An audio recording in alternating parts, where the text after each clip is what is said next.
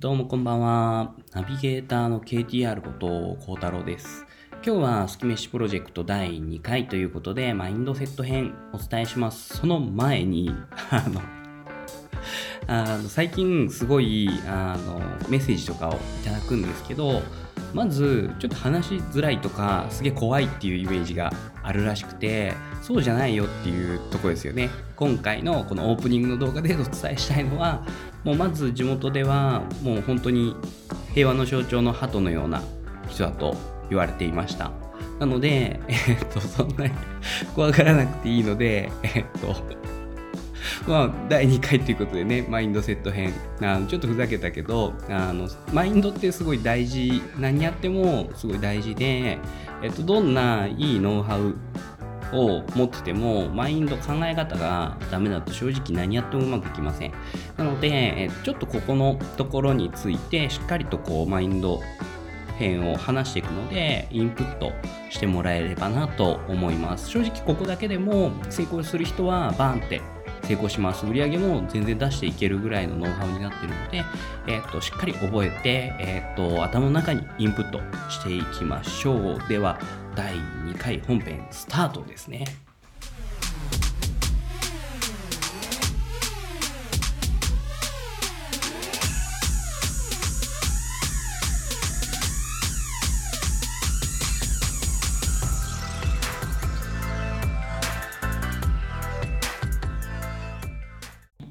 やってきました。マインドセット編ですね。スキメシプロジェクトの第2回ということで進めていきたいと思います。今回結構コンテンツ内容が濃いので、パパパッといきます。はい。マインドセット編ということで、次ですね。なんで今日学べることっていうのが、好きなことで食べていくための考え方、マインドセットなんでね。であとは、お金が増える正しい使い方の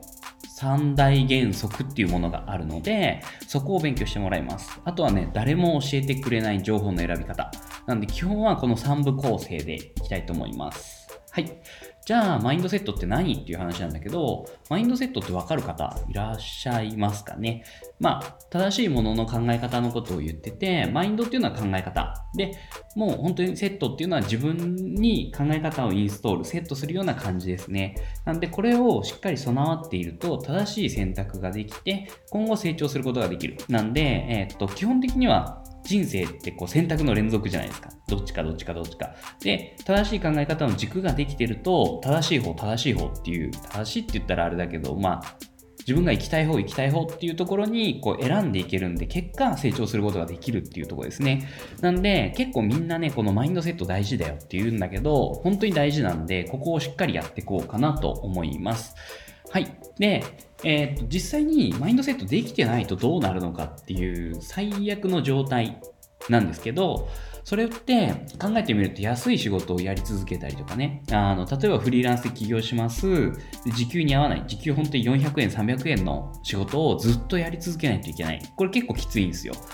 で、あとはその、もう負のループに陥ってしまったりとか、あと逆に、あの会社、会社員であれば、会社の歯車、なんかこう、ね、行きたくないのに行って、わわわわ言われながらやって帰るみたいな、そんなクソみたいな生活になってしまうと。あとは本当に誰かの常識に縛られたまま、なんで自分の主張が通らない、自分の人生じゃないところを生きてしまうっていうことになりやすいというか、なってしまうっていうとこですね。なんでそうならないために頑張っていきましょう。で、えーっと、スキメシプロジェクト、何なのか、前回ね、昨日か説明したと思うんだけど、好きなことで飯を食えることを目的としたプログラムなので、えーっと、本当にね、えーっと、強くマインドを持ってもらえればなと思います。でね、えーっと、一旦好きなことって何だろうってなった時に、えっと、ちょっと考えてほしいんだけども、うんと、スキメシプロジェクトって結構抽象度が高くて、要は好きなことであれば何でもいいと思ってて、でただ自分の場合は、まあ、好きなこと、自分の好きなことで独立をしてお金を稼いでいく、自由な時間を作るっていうのをやってきてるんで、まあみんなね、どこを目指すのかわかんないんだけど、両方サラリーマンと経験してるから、まあメリット、デメリットを話していこうと思うんだけども、で、えっ、ー、と、実際サラリーマンとして働いたことが5年間あって、派遣の営業さんをしてたんだけども、その時って稼働でだいたい300時間ぐらいすごい残業をしてて、で、例えば、まあ、10時に会社行って11時に帰るとかね、普通だよね。で、休みは何のためにあるかって言ったらもう仕事のために体休めないと、もう、開けてから仕事ができないので、だから本当に寝て終わるみたいなことがあって、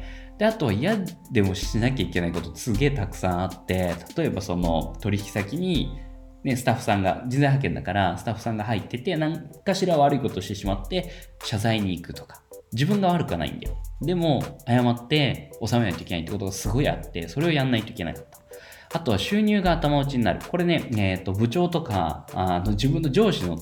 お給料明細見ると、何年後の自分っていうのがすぐわかります。これ結構ね、ビビるんだよね。あとはその、時間が取れないっていうのがすごく大きくて、その、ね、実際に具合悪くてお医者さん行くのだけでも、会社を半分休まないといけないとか結構大変なんだよね。で、そんなのがすげえ嫌だったなっていうところで、でも逆にサラリーマンってメリットもすげえあって、あの、安定してるんだよね。なんで、えっ、と、1年後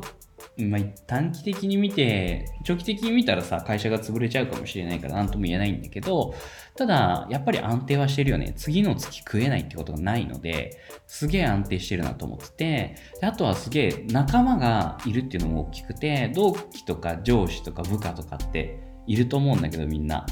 まあ、サラリーマンで組織に入ってればね。だから、あの、やっぱすごい話題を共有できる人たちがいっぱいいるから結構それは良かったなと思っててあとは手を抜けるっていうのもすごい大きくてあのね会社行ったらグダグダグダグダしても一日適当にやってももうそれでもお金はもらえるんだよね。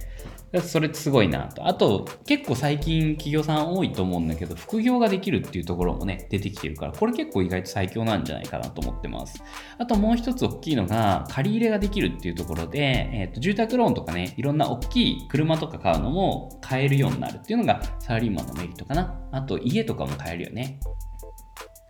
で、あとは、まあ、サラリーマンがそうだったから、フリーランスってどうなのかっていう話なんだけど、フリーランス、まあ、会社経営も含めてね、独立するとっていう感じなんだけど、収入に上限がないのはすごく大きいところで、稼ごうと思えばすげえ稼げるだけ稼げる。自分の知り合いで一番稼いでる、知り合いというかもう友達なんだけども、彼は一人で、まあアフィリエイトなんだけど、と、大体去年で3億ぐらい、たった1人で、まあ、外注さん使ってはいるけど、稼いでる。そんな方もいたりとか、あとは時間の制約がないっていうのもすごくいいですよね。なんでみんな憧れるところかなと思います。で、住むところ、時間、まあ一緒だよね。時間制約ない。2回出てきてるけど。で、あとは所得税金っていうのを自分でコントロールできる。サラリーマンって結構取られてるんだよね。税金とかね。なんで、そこをコントロールできるのはすごいメリットかな。で、自分の場合なんだけども、だいたい月80時間ぐらいしか今は働いてなくて、月80時間だと1日4時間4時間、午前中とか午後とかどっちかだけで、で、あとは5日間は週5日4時間働いて、で、大体今の収入が、まあ、少ない時で40万は最低入ってきて、で、月なんだけどもね。で、えー、っと、多い時だと140万。去年は200万っていう月があったかな。なんで、うまく重なるとこのぐらいにはなるっていうとこだよね。はい。でも、結構デメリットもあってね、えー、とこれみんなにもよく分かってほしいんだけど、どうして憧れだけで結構最初、好きなことやりたいって独立すると、あの、やられるパターンがすごく多いから、デメリットっていうのもしっかり分かっておいてほしいかなと思います。なんで、結構企業当初ってどうしても不安定な場合がすごく多いんだよ。ね。なので、安定はしないと思っといた方がよくて、であと、社会的信用が初めはない。なんで、例えば、その借り入れ、車のローンとかね、車をローンで買う場合とかも、基本起業したての人に車なんて、お金貸してくれる企業さんなんてほぼないので、なんでここが最初はないです。あと精神的にきついね。なんで、例えばその収入が見えない時っていうのも結構あるんですよ。そうなった時に、えっと、やる気とか起きづらいし、すごい大変。で、あとは、結構その周りが例えばその自分の場合は独立するまでに結構会社のいい職にいたからすげえ同僚とかは、なんで辞めんのとか、もったいないよとか、すごい言われて、常識にとらわれてるっていうか、なんかそこの人たちといると、すげえ肩身が狭くなっちゃうんでね、なんかこう、服が小さくなるみたいな、ちょっとむずがゆくなってしまうっていうのが、すごいある、あったかなっていうとこかな。なんで、えー、っと、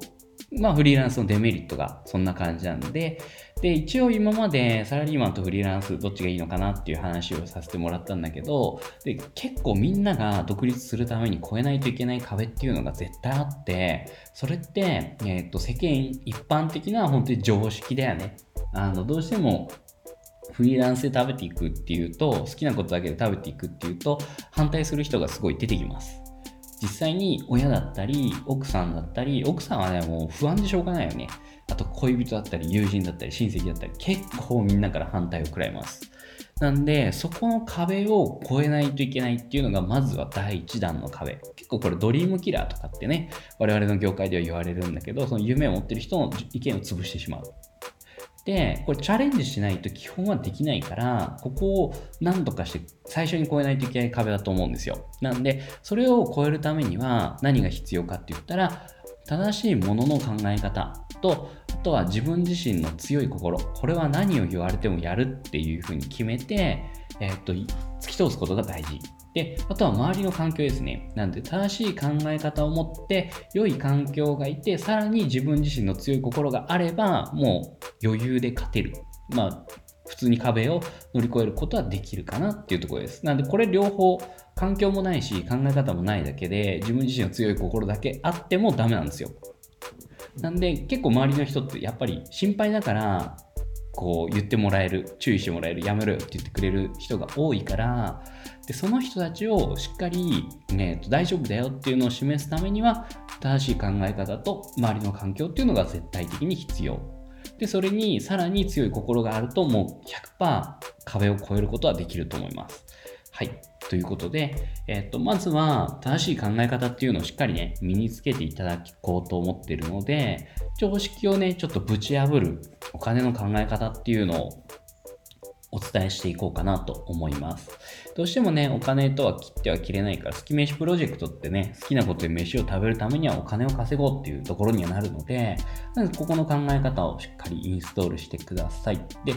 えっと、お金、まあ3部構成なんだけども、お金をうまく使うためには原理原則っていうのがあるんで、それをしっかり理解する必要があって、で、あとはこの2だでね、お金は尊くない紙切れ、ただの物差しであり道具っていうところ、まあこれが本当にお金の正体ではあるんだけど、なんでここの2、3の部分が結構重要かな。なんで、えっと、このお金尊くないっていうのはなんでかって言ったら、あの結構みんな洗脳に近い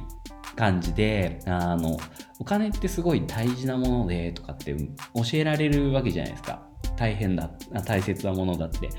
だから、ね、それが何なのかって言ったら、お金って要は、うん、ちょっと考えてみてもらって、例えばこのね、音声一回止めてもらって、えっと、財布からお金を出してもらって何なのかっていうのをこう確かめてみたらいいかもしれない、一回。でお金自体あの見てもらうと分かると思うんだけどただの紙切れなんだよねでこれ原価、えー、っと1万円札17円とかだったかな。なんで、えー、っと全然価値はないんだよね。でえー、っとそう価値がなくてじゃあなんであるのかって言ったら物の価値を測るための道具。扱いやすいから紙になってるだけ。で、今は基本的に紙で取引って、現金取引ってほぼしなくて、あの、大きくなれば大きくなるほど、あの、口座にね、お金が入金されて出ていく、お給料とかイメージできると思うんだけども、お給料ってさ、あの、銀行口座に入るじゃないですか。で、あれ見ると、銀行口座にただ数字が並んでるだけなんだよね。で、あの数字が並んでるだけで嬉しいとか悲しいとかって気持ちになるのは変じゃないですか。ね。なんで、お金って本質は情報であって、で、そこまであの大事なものじゃないっていうか、まあ、ただの道具だよっていう考え方をしっかり身につけておいてもらえればいいのかなと思います。なんで、よく自分セミナーとかでやるのは、お金出して、出させてもらって、で、あの、破いたりとかもね、するときはあります。それだけで結構この紙切れだけになんかこう一喜一憂してたのバカみたいみたいに思えてくることがあるからなんで機会があったらやってみてもいいかもしれないあの銀行行けば変えてもらえるからねその代わりあの2分の1にすること。ビリビリ破ったらもう変えてもらえないから、それが注意点です。なんで、まずはお金の本質は情報であるっていうとこですね。をしっかり理解しましょう。ちょっと早めに行くので、えっ、ー、と、お金情報とかで検索してもらうと、補足でなんかいろんなサイトが説明しているかな。で、えっ、ー、と、お金イコール情報だよっていうお話をさせていただいたと思うんですけど、さらに新しい軸で、時間っていう概念もお金になってくるのかなと思っていて、でここもしっかり説明をしていきます。まあ、時間はね、例えばそのお金を払うことによって、時間を買ってるわけですよ。例えばさ、えっと、鉛筆、鉛筆とかペンって、これ作るのにすごい時間がかかるわけじゃないですか。企業さんが、え、ー、と、芯を削り出して、で木を巻いてなのか、で、えっ、ー、と、商品化して、あなたのところに届くと。で、それを一から自分で使う、作ろうと思うと、めっちゃ時間かかるんですよ。なんで、実際ここにお金を払うってことは、その人の時間を買ってるってことなんですね。なんで逆に言うと、その人たち、人の時間を短縮する商品だったりサービスっていうものを提供できれば、それがお金になるっていうところなの。わかるかな？なんで、えっと、人の時間を短縮する、便利になるものを形にするのか、自分のサービスにするのかっていうのだけで、えっと、お金にはなります。間違いなくなる。なので、そこだけしっかり理解をしておいてください。はい。で、次、お金を使うための三大原則っていうのをしっかり理解してもらいたいなと思ってて、これ分かる人は飛ばしてもらって大丈夫。だから分かんない人は本当に初歩の初歩だから、これマジで覚えてないとダメというかやられると思う。なんで、お金って、えーと、稼ぐのもそうだけど、使うことの方がすごい大事で、どういう風に使っていくかで今後の人生って大きく変わっていくんだよね。なんで、そこの人生、大きく変えるための使い方を今から説明します。なんで、お金使うときって、まあ、この3つなんだけども、浪費、消費、投資、この3つを考えて使っていくと良いと思います。はい、次。で、消費。まあ、お金ね、使うために消費するもの。消費。まあ、これお金と時間も掛け合わせてるんだけども、生活する上で必要な出費っていうのが消費にあたります。これカテゴリーを3つに分けてほしいんですよね。お金使うときに。なんで、例えば食費とか生活必需品なトイレットペーパーとかティッシュペーパーとかねどうしても生活するのに必要なガソリン代とかあと家賃そういうものはまあ、ポイントは生活用品なんだけど、それって必要なものじゃん。なので、そこは消費っていうカテゴリーで考えましょうと。これはしょうがない。で、次に浪費。これ結構大きいんだけど、あのお金や時間を減らすものです。例えば、あの付き合い、会社の付き合いの飲み会。会社の飲み会ってモチベーションが上がるんであればまだいいけど、愚痴だけ言うとか、もう超もったいないお金が。もう帰ってこないからね。で、あとは、あの、安くて管理できないものとか結構やばくて、あの、100均とか行って、ついついたくさん物買っちゃう人結構やばいです。それって、えっと、お金を消費する、お金ただ捨ててるだけ、うん、になっちゃうから、そうならないようにしないといけない。あとゲームとかね、お菓子とかも結構ダメで、あのゲームはマジであの自分も結構好きでやるんだけども後々思ってて、もう本当に時間を消費してしまうので、良くない。しかもお金をかけて時間を消費するって完全に意味のわかんないものなので、ゲームはマジでやめた方がいいかもしれない。あえっ、ー、と、チェック、あれをする人は。あと、お菓子とかもね、良くない。なんで、体にも良くないからね。で、浪費っていうのは基本的に、まあ、ただお金がなくなっていくことっていうのを浪費っていうカテゴリーにします。はい。じゃあ次、投資。これがね、一番大事なんだけども、お金とか時間が増えることです。なんで、例えば、あの、消費が食事っていう話をしたけど、ちょっとお金を出して体にいい食事をとってる。結果、あの、体が体調不良がなくなって朝から頭が回って仕事がバリバリ回るこれって消費じゃなく投資ですよねなんで、えっ、と、投資。こう自分に返ってくるものにお金を使うようにするっていう考え方ですね。例えばあの長く使える気に入ったものとかも投資になると思います。例えば雨降ってきたコンビニで傘買おう500円駅です。なくします。じゃまた買おうとかってやってる人はもう消費でしかなくて。で例えばそのハイブランドビトンとかね。えっ、とあとはシャネルとか傘出してると思うんだけどあれって結構高いんだよ。10万ぐらいする傘もあるからそういう傘を逆に買ってしまって大事に10年とか使った方があの自分がすげえ気に入ってるものだったらやっぱり使えるしで高いものって物もいいから意外と使えるんだよね。本当に一生もんっていうぐらい使えたりとかするし、あとは、あの、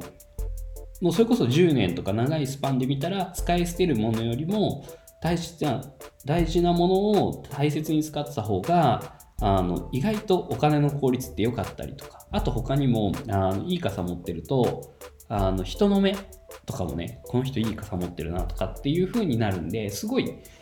自分にプラスになるんですよね。あとは結構大きいのはステップアップするための人脈作りなんで、えっと、起業家交流会に行ったりとか好きな人の本読んだりとかあの好きな人とご飯食べ行ったりとかっていうのも投資になります。あとは読書とかね。読書は基本的に人が、えっ、と、まあ、このコンテンツもそうなんだけど、人が経験したものを自分にインストールするためのものなので、かなりプラス、自己投資になります。なんで、ポイントは自分に返ってくるなと思ったものが投資です。なんで、ここまでで、えっ、と、まあ、出資をカテゴライズするんですね。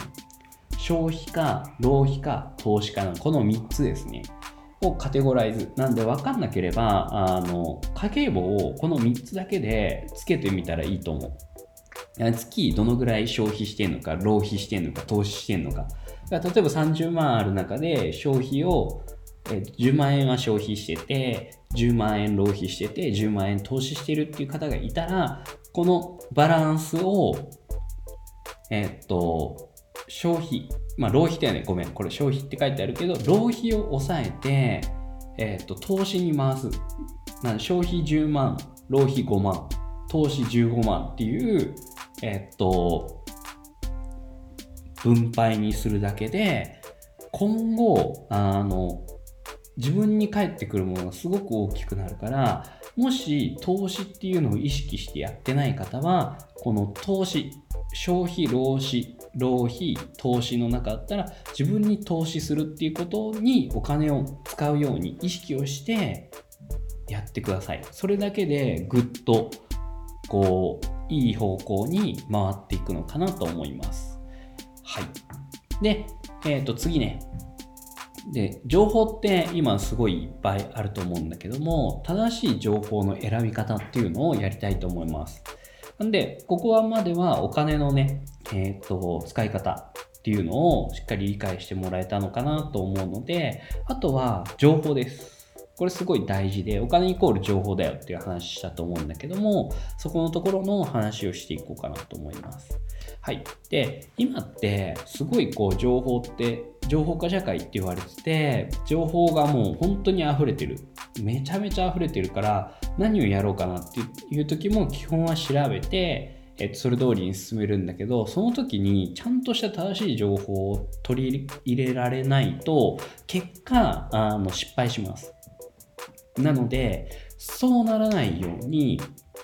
情報の取り方っていうのを教えお伝えしていこうと思います。で情報にも信用性っていうものがあって、でこの図、あえー、と聞いてる方はね、三角形をイメージしていただければと思うんだけど、三角形の一番底辺がカテゴライズすると Web なんで、基本は誰でも見れるような情報っていうのが Web になってるので、えー、と一番下が Web。で、真ん中が紙、紙、紙面ですね。で、一番上は人です。人。人から落ちてくる情報の方が信用性が高くて、で、次に紙。で、次に Web。だんだん下に下がっていくイメージですね。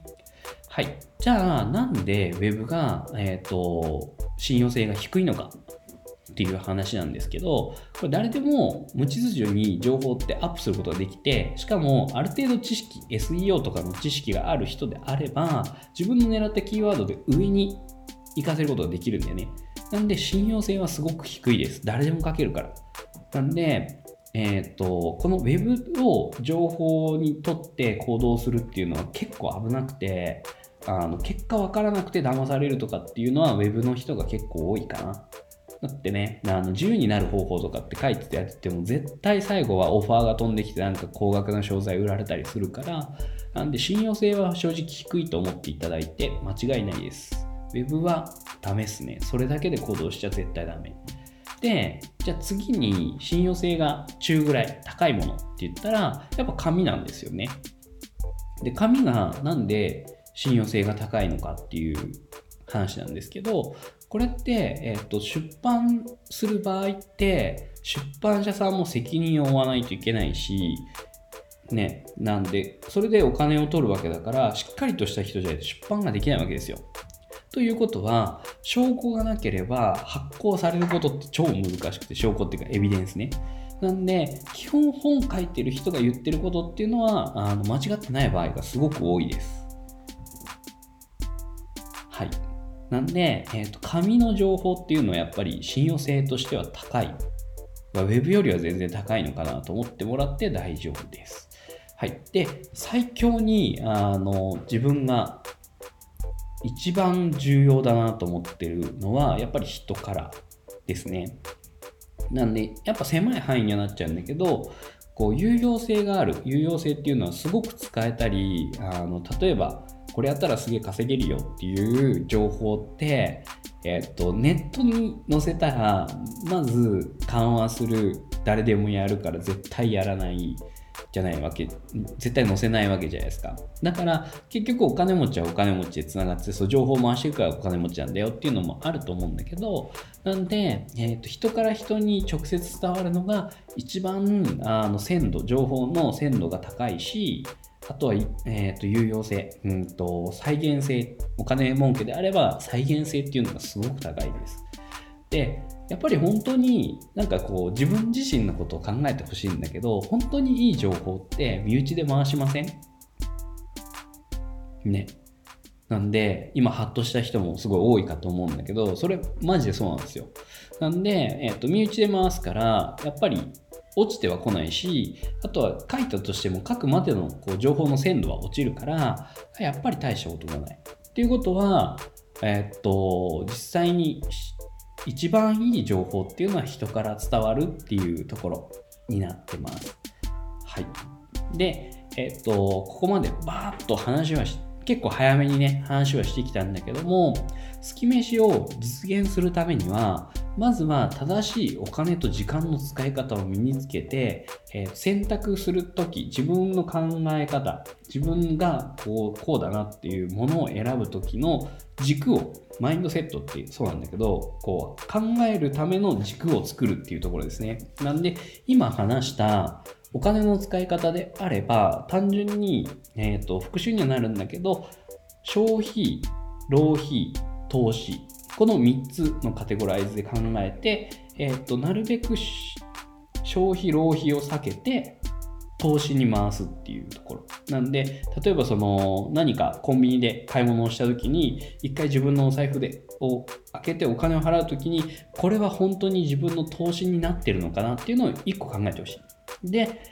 えーと、投資になってるなってものにお金を使っていけば間違いなく今までとはちょっと違う軸になっていくから、えーと、よくはなると思う。であとこの本当の情報をつかむっていうところはもう環境にはなるんだよね。情報イコールやっぱりその本とかウェブだけじゃなく本とか人とかっていうのがすごく大事だから例えばその人今の時代って、えー、と人に会うのって結構容易すごい簡単であの Twitter とかさ Facebook 見てても連絡が取れるようになってるじゃん。なんですごい興味があったら特に Twitter とかは結構みんなねあの間口が広いから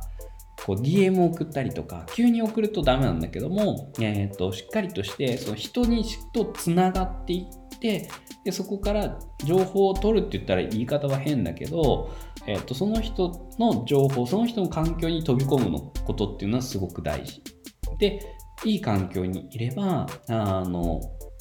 間違いなく良い情報っていうのが落ちてくるのででそこを実際に人から人の情報、ウェブだけだとまず失敗する、紙だけでもちょっとよくわからない、やっぱり人から人っていうところが大事。なんで、人にアプローチをして情報をつかむことっていうのはすごく大事。で、ただ、あのただただ情報をつかみに行くだけだと、くれくれくんって呼ばれるような感じになっていくので、なんで、例えば自分の場合はコンサルとかを受けるのが早いと思います。コンサルを受けて、それを自分で消化して、えっ、ー、と、パッケージにしていくっていうのがもう本当に早い。やり方も分かってるからね。なんでそこで人にアプローチをして教えてくださいっていう風にしてます。やっぱりね、一流の人に教わると一流になるし、で三流に教わると三流にしかならないっていうのはすごくあると思う。だから、実際に教わるのが早いっていうところかな。あとはその周り、これね、え、ー、と一番最初の方でやった周りに反対されても説得できるように証拠を持つことって書いてあるんだけど、えっ、ー、と、周りって結構さ、独立するときに反発をするんだよね。で、それを説得できるように、えっと、しっかりとした証拠、エビデンスを持つことが大事で、例えば、えっと、すべて理論的に返せれば、特に問題はない。お前これで食ってけんのかって言われた時に、いや、これで月30万の見込みがあるから、それを仕事を月1件ずつ、12年間で12件取れば、俺は食っていけるって言えれば、あの、ダン食ってけんのかって言ったやつも、ああ、そうかってなるから。なんで、しっかりとこう理論的に返せるようになれば、えっ、と、それだけ自分が理解しているってことになるから、えっ、と、全く起業するのも怖くはない。イメージできれば基本はできるっていうとこです。で、あと一つね、あの、これちょっと小話になっちゃうんだけど、あの、成功率ってあって、どうしても、あの、成功って確約されてないわけよ。なので、一回プロモーション仕込んで、えっ、ー、と、売り出しましたって言って、予定、予想通り売れるのって、大体自分の感覚値だと3割なんですよね。わかるかな？もう野球と一緒だよね。だから、基本はもう失敗するのが7割。で、特に、うんと、自分は起業6年目で6年間やってきてても3割なので、もっと高い人も全然いると思うんだけど、なんで、まずはちょっと失敗するっていうことは頭の中に入れておいてほしい。そうすると、起業するときに、例えばその失敗するって思ってれば、失敗っていうかね、あの、なんだろうな失、敗6割で大失敗っていうのはなくて動いたら必ず成果出るんだけど予定通りも大成功っていうのは3割っていうイメージかなだから例えばその残りの7割ってリスクだからそこに対して、えっと、貯金を多めに持っとくとかそういうリスクヘッジをしっかりしておけば特に問題はないのかなと思います。なので、えっ、と、今回マインドセット編でね、お話をさせていただいたんだけども、まあ、まとめるとここの4つになります。なんで、えーと、正しいお金と時間の使い方を身につけて、選択の、選択する軸を作りましょうっていうのが1個。で、2個目は、本当に情報、いい情報っていうのは人から人に、から人から人に伝わるのが良い情報。なんで、その情報をつかむことっていうのが2つ目。で、3つ目。周りに反対されても説得できる証拠を持つこと。なんで、しっかり、えーと、反対されるんであれば、反対される内容に対して、えーと、ちゃんと理論的に答えられるようにしておく。リスクを、それってね、やっぱ反対される人は、あなたのことを思って反対するわけだからね。そうならないように、しっかりこういう、なんだろう、説得材料をしっかり用意することですね。あとは成功率は本当にプロでも3割。なんで7割はえっ、と、ちょっとうまくいかなかったり、思い通りにいかないことの方が多いので、なんで、えーと、しっかりとこうリスクヘッジをしていきましょうっていう、この4つです。なんで、この4つだけね、本当は話せば無限に話せるんだけど、本当にこう、最小限必要な考え方っていうのは、この4つに集約したかなと思います。なんで今日はとりあえずこの4つを考えておいて、考えておいてっていうかこう頭の中にね、入れておいてください。もし、バーって早足に説明してきたから、伝えきれてないこともあると思うんだけど、その場合は、あの、動画とかね、音声聞き直してもらえればいいと思う。なんで、え、っと、そんな感じで進めていきましょう。はい、明日のスキメシプロジェクトの内容です。まずは明日はプランニング編ということで、えっと、実際にあなたたち系の月飯プロジェクトの設計図。設計図っていうのは、えっと、実際に計画を作って、で、お金にするとこまでの詳しい設計図を書こうっていうところをやっていきたいと思います。それに際して、まあ、自分のね、時給っていうのも知ってもらった方がいいと思うんで、自分の時給を割り出す方程式なんかもやりたいと思います。なんで、明日をお楽しみに。では、今日はここまで。バイバイ。